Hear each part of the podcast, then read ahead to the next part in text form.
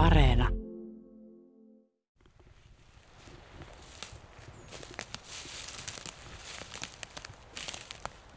Saan keräilyn ansiosta löytämisen riemua, kertoo kolmekymppinen Nanni.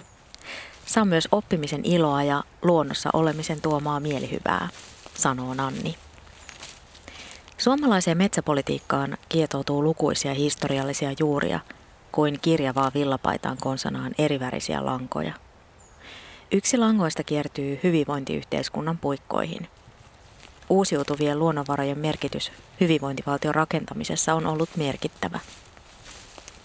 Kun miettii historiaa, ei ole mitenkään ihme, että suomalaista metsäpolitiikan keskustelua leimaa vieläkin raha, eikä niinkään luonnon ja metsien itseisarvo. Miten korvasienestä on tullut metsäteollisuuden kätyri? Me suomalaiset rehvastelemme usein erityisellä luontosuhteellamme, mutta onko kyse sittenkin vain yksipuolisesta hyväksikäytöstä ihmisen etujen ajamiseksi? Mitä näet, kun katsot metsää?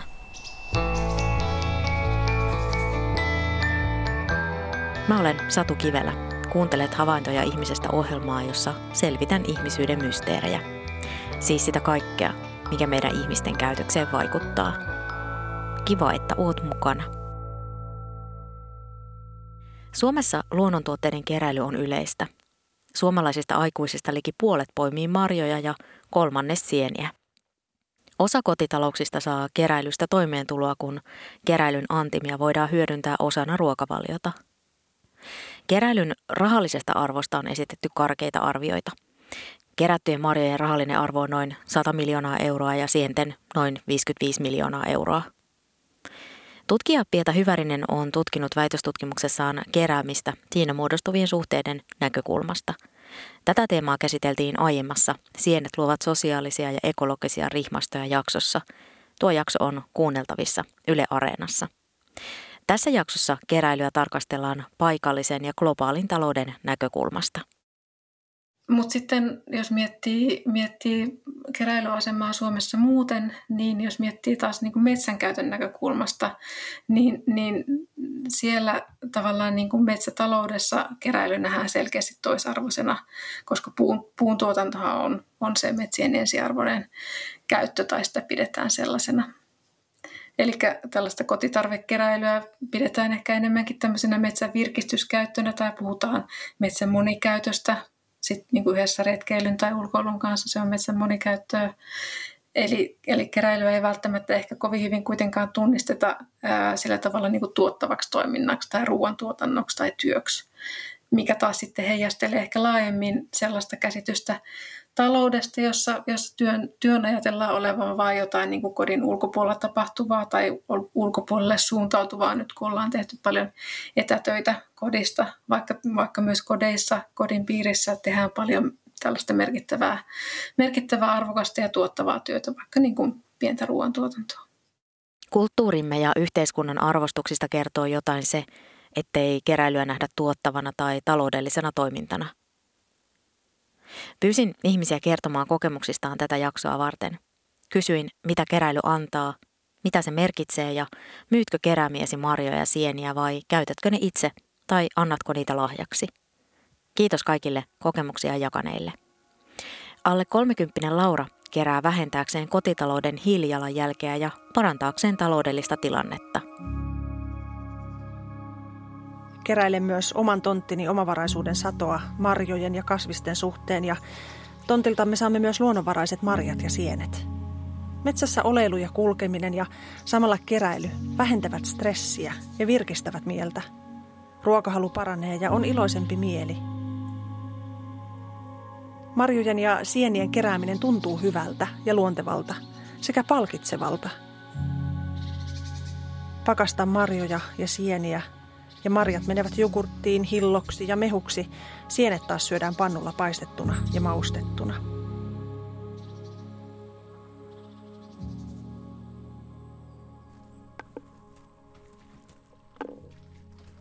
Alle nelikymppinen Valmu kerää mustikoita, puolukoita ja joitakin sieniä.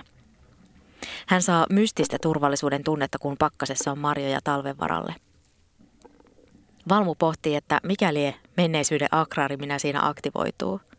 Hän tuntee kerätessä vahvan yhteyden metsään ja jopa esiäiteihin, jotka henkensä pitimiksi keräsivät marjoja. Pietä Hyvärinen pohtii tieteellisessä ja vertaisarvioidussa artikkelissaan sienestystä pohjoisilla puupelloilla, metsien moninaiset taloudet ja plantaasiosentrismin ongelma, kuinka metsien käyttöä ja puunhoitoa määrittelee puun tuotanto.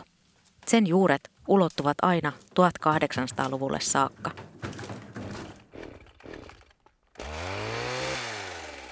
Plantaasiosentrismi tarkoittaa sitä, miten maa- ja metsätalous on kytkeytynyt kapitalistiseen tuotantoketjuun.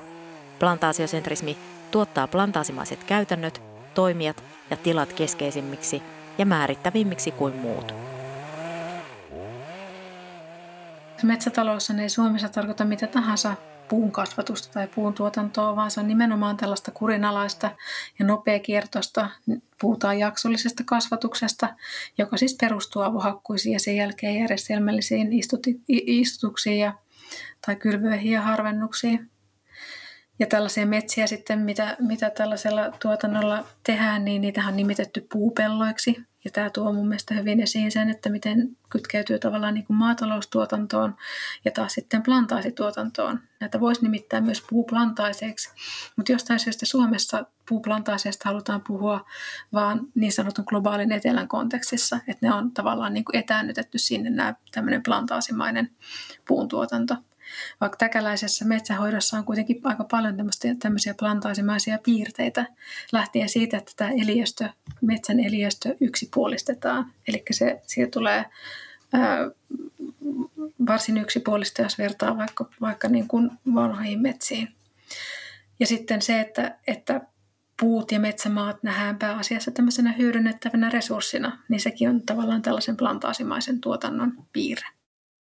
Metsäpolitiikan tavoitteena on ollut turvata puu- ja paperiteollisuuden raaka-aineiden saatavuus. Tätä kautta on ollut mahdollista kasvattaa valtion tuloja. Tutkija Pietä Hyvärisen mukaan metsäsektorin toiminta ja toimintaympäristö ovat aikojen kuluessa muuttuneet, mutta alkuperäinen ajattelutapa on pysynyt kutakuinkin samana.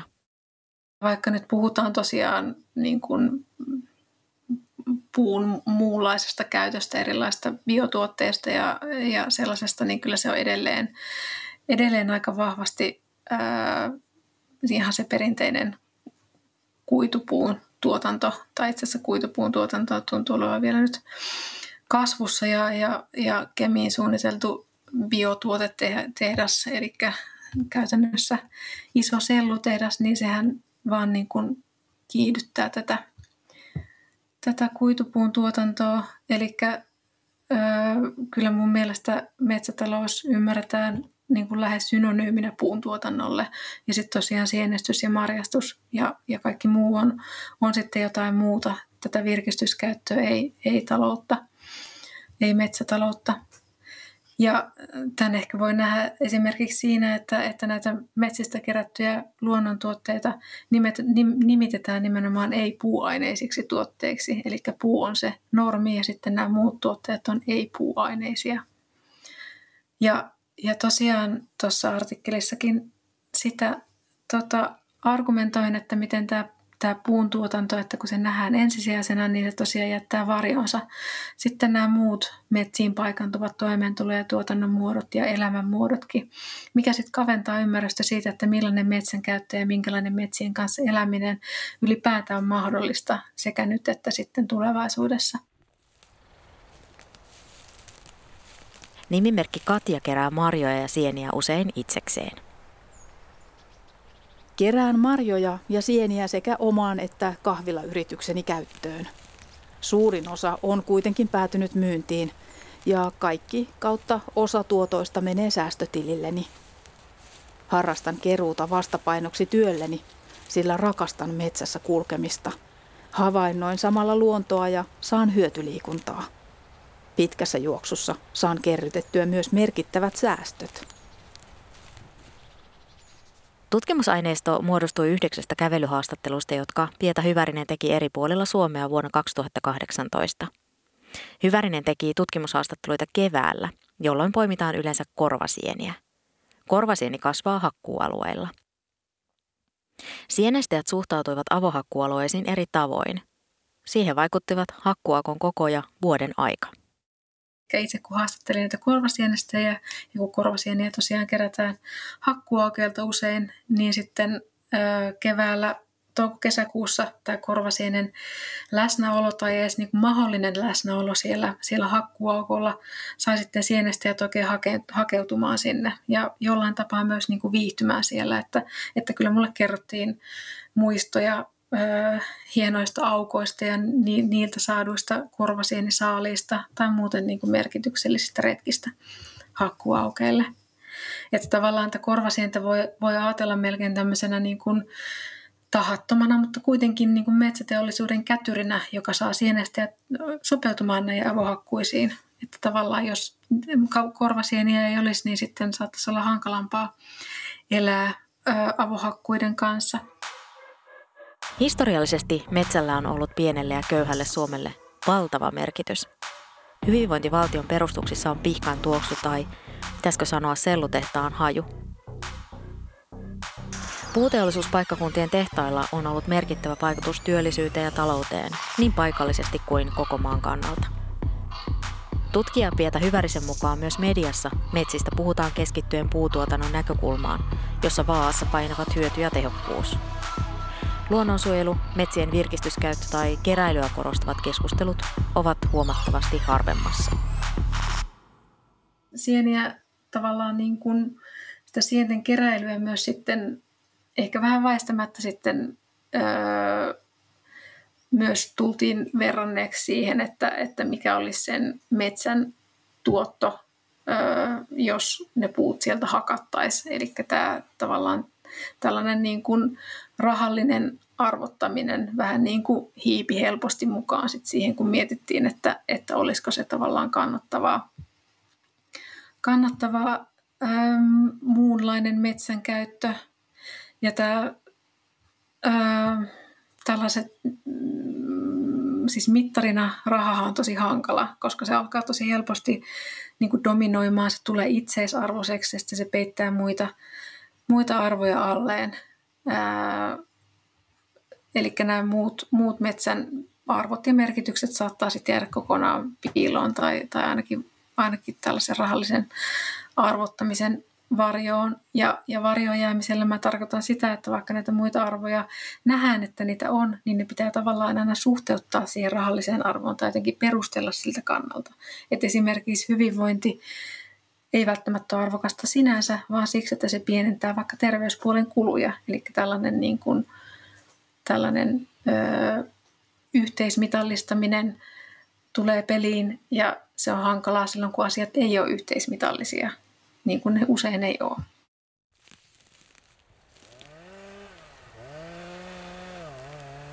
Niin, historialliset juuret ja tapa puhua metsästä vaikuttavat meihin edelleen. Metsästä keskusteleminen laajemmasta kulmasta kuin vain puun tuottamisen näkövinkkelistä olisi olennaisen tärkeää. Se ei ole helppoa, koska yhteen kytkeytyy niin monimutkaisia asioita hyvinvointiyhteiskunnasta talousjärjestelmään ja ilmastokriisiin. Katja kerää marjoja ja sieniä omaan ja kahvilayrityksen käyttöön.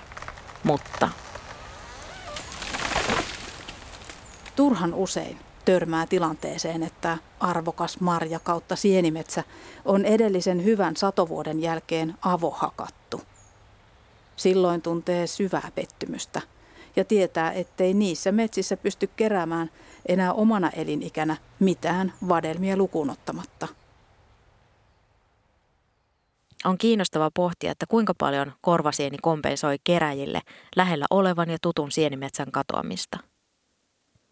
Keräjien suhtautuminen hakkuisiin vaihtelee. Toiset kyllä piti näitä hakkuita tavallaan niin kuin, tai ajattelivat, että ne on väistämättömiä ja, ja ei sikäli niin kuin suostuneet pidemmälle asiaa harmittelemaan, mutta kyllä toiset myöskin ihan avoimesti myös vastusti avohakkuita huolimatta siitä, että korvasieniä poimivatkin sitten niiltä, mutta että myöskin olivat selkeästi niitä vastaan. Ja sitten joillakin seuduilla öö, sienestystä kerrottiin, että se oli tavallaan niin kuin kilpajuoksua metsäkoneiden kanssa, että pitää mennä, että jos löytää hyvän sienimetsän, niin sinne pitää mennä heti, koska huomenna se voi, voikin olla sitten poissa. Ja tämä on tavallaan kyllä aika tavallaan jotenkin traaginen ää, lähestymistapa myös tähän tähän tota, hakkuisiin. Ja näille mun haastateltaville vielä tuntui löytyvän niin sienimaita, joille voi sitten siirtyä, jos tulee hakkuita, mutta tietenkään kaikille tämä ei ole mahdollista välttämättä. Jos on esimerkiksi huonot jalat, liikkuminen vaikeata, niin, niin sitten se voi olla sienestämisen loppu siinä, jos, jos joku lähimetsä kaadetaan. Ja sitten myöskin, jos miettii muita kuin ihmisiä, että jos on esimerkiksi joku vanhan metsän kolopesiä tai, tai ää, joku kovakuoriainen tai sammal, niin ei se siirtyminen jonnekin toiseen metsään, vaan on mahdollista. Eikä silloinkaan, vaikka, vaikka olisikin jalkoja tai siipiä, millä siirtyä, niin niitä elinalueitahan ei ole sillä tavalla vapaana, minne mennä. Et joku ekologi, mä en nyt muista nimeä, mutta, mutta on joskus muistuttanut, että luonto on tavallaan jo täynnä, että ei ole paikkoja, mihin eliöt voi siirtyä, jos sen hetkinen elinalue hävitetään. Eli niille tämmöinen avohakkuun aiheuttama tuho on sitten aivan lopullinen. Kimmo valmistaa keräämistään sienistä risottoja, pataruokia ja paistoksia – Marjoja hän syö raakana ja smoothie juomissa. Kerään oman pakastimen täyteen keittiön höysteeksi ja terveellisyyden vuoksi. Lisäksi myyn marjoja yli oman tarpeen niille, joilla ei ole mahdollisuutta mennä metsään. Keräilystä olen saanut luontokokemuksia ja kohtaamisia isojen metsän eläinten kanssa, jopa täällä Etelä-Suomessa ja pääkaupunkiseudun metsissä – Saan omaan hyvinvointiin ja liikuntaan hyvää tukea pitkäkestoisesta ja matalatehoisesta liikunnasta. Kerääminen tuntuu virkistävältä ja sopivan haastavalta. Seuraavana aamuna välillä kivuliaaltakin. Osa Hyvärisen tutkimukseen osallistuneista keräilijöistä suunnitteli liiketoimintaa keräämisen ympärille. Osa oli jo toteuttanutkin suunnitelmia ja moni myi sieniä. Keräjillä oli myynnin lisäksi muitakin ideoita, kuten esimerkiksi sieniretkien vetäminen, sienten puoliviljely, sienikartoitukset tai sienituotteiden jalostus. Mm, aika monet näistä haastateltavista ajatteli tämmöistä pienimuotoista liiketoimintaa vähän niin kuin vaihtoehtona palkkatyölle, joka, jotka sitten taas monet koki tavallaan kuormittavaksi tai muuten epäkiitolliseksi, että ehkä tämä, tämä tulkitsin tässä artikkelissa sitä vähän niin, että tämä sienestys tavallaan niin kuin mahdollistaa vähintäänkin tämmöisen unelmoinnin tai utopian ö, palkkatyöstä riippumattomasta toimeentulosta ja vielä sellaista toimeentulosta, mikä on niin kuin hyvinvointia tukevaa. Ja sitten joskus se mahdollistaa myöskin näiden unelmien toteuttamisen. Toisaalta taas monet näistä mun haasteltavista oli jo eläkkeellä, mutta he sitten taas nautti niin kuin täysin rinnoin tästä vapaudesta sienestää milloin ja miten haluavat, että kun olivat päässeet tästä palkkatyön ikeestä. Nuori työn sukupolvi haluaa muuttaa työllään maailmaa. Jaksossa kävi ilmi, että lähes puolet suomalaisista kokee työelämän niin kiireiseksi, että pelkää kuormittuvansa liikaa. Nimimerkki Anemone laittoi mulle mailia jaksosta. Saan hänen luvallaan nostaa esille muutamia hänen ajatuksiaan – Jaksossa jäi vaivaamaan työn merkitys ja siihen liittyvän ajattelumme käsittely. Se ylläpiti osaltaan tätä nykyistä suomalaisten uskontomaista eetosta työstä ihmisarvolunastuksena. Ei kaikkia kiinnosta jatkuva itsensä kehittäminen, jonkun ylevän ajatuksen palveleminen tai oman olemassaolon merkityksen lunastaminen. Vaan suurin osa koskaan tapaamistani sukupolveni ihmisistä haluaisit ihan vaan arkisesti toimeentuloa ja mielekästä tekemistä – ne ylläpitävät elämää ihan kuten kivikaudellakin. Prosessi palvelee ihmistä ja ihmisen elämää, ruoanhankinta palvelee ihmistä, eikä ihminen ruoanhankintaa. On kuvaavaa, että nykyyhteiskunnassa työn määrän vähennyttyä ja kilpailun lisännyttyä olemme vieraantuneet tuosta muinaisille ihmisille itsestäänselvästä asiasta, eli työn merkityksestä ihmistä ja ryhmän hyvinvointia palvelevana prosessina, ja keksineet siihen päälle konsulttikielisiä termejä täyttämään tyhjyyden tunnetta – vaikka oikeasti tiedämme, mistä on kyse. Miksi meidän yhteiskunnassa monilla on niin vaikea nähdä elämää ensisijaisena ja työtä sitä palvelevana toimintona? Miksi olisi niin vaikeaa kunnioittaa itseään sen vertaa, että sallisi elämälle etusijan itseruoskinnan sijaan? Näin siis kirjoitti mulle nimimerkki Anemone. Päälle 30 Nanni kerää marjoja ja sieniä, koska ne ovat hyvää, terveellistä ja ilmaista ruokaa. Keräily tuntuu Nannista palkitsevalta, vaikkakin välillä työläältä. Loppukesällä ja syksyllä on myös stressiä siitä, ettei ehdi keräillä niin paljon kuin haluaisi. Nanni syö marjoja päivittäin puuron kanssa. Lisäksi hän tekee marjapiirakkaa, vispipuuroa ja smoothieita. Hän paistaa sienet pannulla ja syö sellaisenaan. Ei työksi eikä edes välttämättä työlääksi haluttu, haluttu määritellä sienestystä, paitsi silloin, jos oli jo liian suuren sienisaaliin kanssa tullut kotiin ja sitten se pitää käsitellä, niin sitä saatettiin pitää, pitää vähän työläänä. Ja mä tulkitsin tätä vähän niin kuin kahdesta suunnasta tässä tutkimuksessa. Että yhdessä yhtäältä voidaan ajatella, että työ, työ ylipäänsä ymmärretään niin vakiintuneesti vain palkkatyöksi, että sienestys etenkään niin kuin omaan käyttöön ei vaan täytä tätä määritelmää, että se ei sen takia vaan niin kuin merkityksellisty työksi.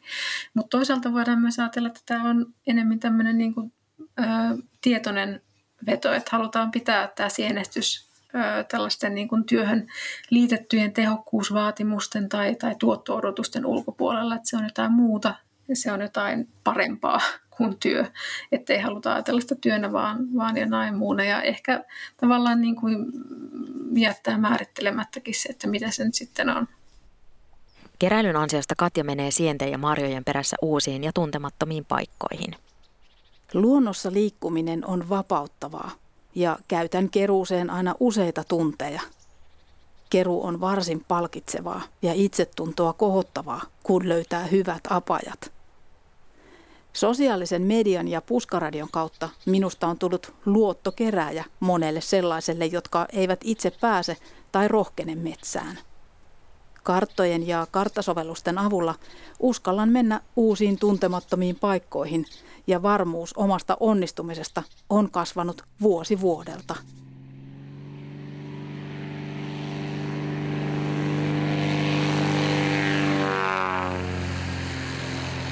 Keräilyyn liittyy olennaisesti myös globaali talous. Esimerkiksi ulkomaalaiset poimijat eivät ole työsuhteessa ja tuntipalkalla, vaan poimijoille maksetaan kilohinta. Poimijat ovat saattaneet ottaa lainaa matkoihin, joten väärinkohtelusta tai riistämisestä huolimatta moni on pakotettu työskentelemään. Ulkomaalaisten marjanpoimijoiden asemaa pyritään parantamaan kesäkuussa 2021 voimaan tulleella lailla – Uuden lain myötä poimija voi itse päättää, milloin tulee maahan ja milloin poistuu, ja päättää itse myös keräämisen aikatauluttamisesta. Tämä mun tutkimus siis keskittyy sienestykseen hyvinvointivaltion huomassa, eli, eli nämä mun haastateltavat asu kaikki Suomessa vakituisesti, mikä ei tietenkään tarkoita, etteikö heilläkin voisi olla toimeentulo-ongelmia tai muita hankaluuksia, mutta nämä on tosi erilaisia kuin ihmisille, jotka ei sitten ole, ole hyvinvointivaltion jäseniä. Ja tosiaan sen perusteella, mitä mäkin olen lukenut, niin, niin ö, ulkomaisten marjanpoimijoiden kokemukset ö, siitä työstään, no ne vaihtelee, mutta niissä on tyypillisesti se työ on tosi raskasta ja yksi, yksitoikkosta.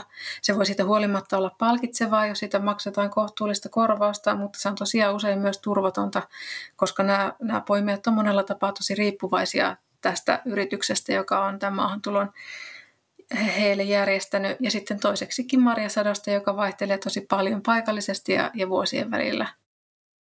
Tutkija Pietä Hyvärinen ei kuitenkaan halua määritellä ulkomaalaisia poimijoita uhriuttamisen näkökulmasta. Mä en, en ehdota siinä artikkelissa, että, että pelkästään tämmöisestä niin sorron näkökulmasta katsottaisiin tätä marjanpoimintaa, ää, niin ulkomaisten ää, marjanpoimijoiden työtä, vaan, vaan että he on myöskin tavallaan niin kuin aktiivisia toimijoita tässä omassa elämänpiirissään. Ja lisäksi he on niin kuin metsämarjan marjojen kuluttajien ja koko tämän arvoketjun kannalta aivan keskeisiä toimijoita. Eli tämmöinen niin kuin uhriuttaminen veisi ehkä näkyvistä tämän, tämän heidän toimijuutensa ja, ja näyttäisi nämä poimijat ikään kuin vain niin kuin passiivisina joko hyväksikäytön ö, kohteina tai sitten siltä mm, hyväksikäytöltä pelastamisen kohteina. Tutkimusartikkelissa Pieta Hyvärinen viittaa globaalin kotitalouden termiin. Se kuvaa siirtolaisten ylirajaista työtä ja siihen liittyviä teemoja. Malia Safri ja, ja Julie Graham tutkijat on, he on kuvanneet globaalilla kotitaloudella niin kuin, tätä siirtolaisten ylirajaisen työn ja, ja hoivan ja, ja rahavirtojen muodostamaa kokonaisuutta, mitä, mihin, mitä, minkä osa tämä tämä poimijoiden, poimijoiden työ ja toiminta myöskin on. Ja tämmöinen globaali kotitalous, niin se on kokonaisuutena aivan valtavan merkittävä globaali taloudellinen toimija. Ja ö, esimerkiksi Suomessakin on uutisoitu siitä, että, että siirtolaisten kotimaihinsa tai lähtömaihinsa lähettämät rahamäärät on aivan moninkertaisia vaikka kehitysyhteistyörahoihin nähden. Ja sitten puhumattakaan kaikesta muusta ö, merkityksistä, mitä heidän tekemällään työllä on. Kerääminen on aikaa itselle, aikaa luonnossa. Puhtaiden luonnon antimien hyötykäyttöä, ansaintakeino, tilaisuus kokea jotain uutta joka kerta, vapautta, hyvinvointia, elämän parhautta. Kuivaan sienet ja käytän myöhemmin pastakastikkeisiin, risottoihin, keittoihin, muhennoksiin, murekkeen mausteeksi – ja valmistan myös sienisuolaa ja säilykkeitä ynnä muuta. Marjat hilloan, mehustan, kuivaan tai pakastan. Näin sanoi nimimerkki Katja, joka kerää marjoja ja sieniä omaan käyttöön, kahvilayritykseensä ja myyntiin. Tutkija Pietä Hyvärisen mukaan metsäteollisuuden näkökulma hallitsee suomalaisessa metsäpolitiikassa. Se on kulttuurisesti ensisijainen verrattuna vaikkapa marjastajan, sienestäjän, kolopesien tai sammaleen näkökulmaan niin yksilöille mä näkisin, että keräily voi tarkoittaa ö, sekä toimeentulo että hyvinvointia, tai oikeastaan ehkä se voi tarkoittaa myöskin näiden yhdistelmää, eli semmoista hyvinvointia tuottavaa toimeentulon hankkimista, vaikka vain pienissä määrin. Mutta samalla se tavallaan niin kuin muistuttaa siitä mahdollisuudesta, että elantoa voi ainakin periaatteessa, ainakin jossain tulevaisuudessa tai jossain todellisuudessa hankkia muutenkin kuin palkkatöistä, vaikka useimmilla ei välttämättä ole halua eikä ehkä edellytyksiä lähteä sitä nyt toteuttamaan, mutta tämmöinen niin kuin tavallaan ajatus voi olla ilmassa. Sitten jos miettii yhteisöitä, niin, niin keräilyhän voi olla yksi mahdollinen tapa tavallaan niin kuin ylläpitää, ylläpitää yhteisöjä, koska keräily sekä työnä että sitten tämä keruutuotteiden jakelu ja käyttö, niin se on monella tapaa sosiaalista usein tietty siinä niin kuin lähiyhteisössä perheen ja ystävien ja naapureiden ja näin edespäin kesken, mutta kyllähän sienestyksen kautta syntyy myös tämmöisiä yli, ylipaikallisia yhteisöjä, niin kuin voi kuka tahansa, joka on Facebookin sieniryhmissä, voi todeta, että siellä on, siellä on monenlaista yhteisöllisyyttä. Sitten jos miettii yhteiskuntaa vielä laajemmin, niin, niin on tosiaan näitä hyvinvointia ja toimeentuloa tukevia merkityksiä, mutta ehkä se voi olla myös yhtenä muistutuksena siitä, tämä keräily, että siis metsä ei ole pelkkä puun tuotantoalue.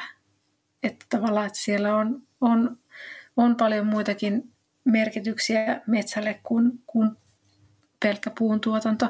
Ja sitten toisaalta ehkä se voi muistuttaa myöskin, jos miettii tätä ihmisten arkea, niin siitä, että, että että ihmisten arjessa ja elämässä on paljon tällaisia merkityksellisiä ja monella tapaa merkityksellisiä asioita, jotka ei, ei ole ymmärrettäviä, jos tarkastellaan vaan niin kuin tällaisia kapeita taloudellisia mittareita, bruttokansantuotteita ja ostovoimaa tällaista. Että se tavallaan niin kuin arki on ja ihmisten elämä ja, ja elämä ylipäänsä on, on paljon muutakin kuin sitä. Että keräilyhän ei siis sinänsä lisää, lisää talouskasvua eikä ole talouskasvusta välttämättä riippuvainenkaan ja, ja ehkä just sen takia sillä voikin olla entistä suurempaa merkitystä tulevaisuudessa. Ilmastokriisin aikakaudella metsät ovat tärkeä hiilinielu.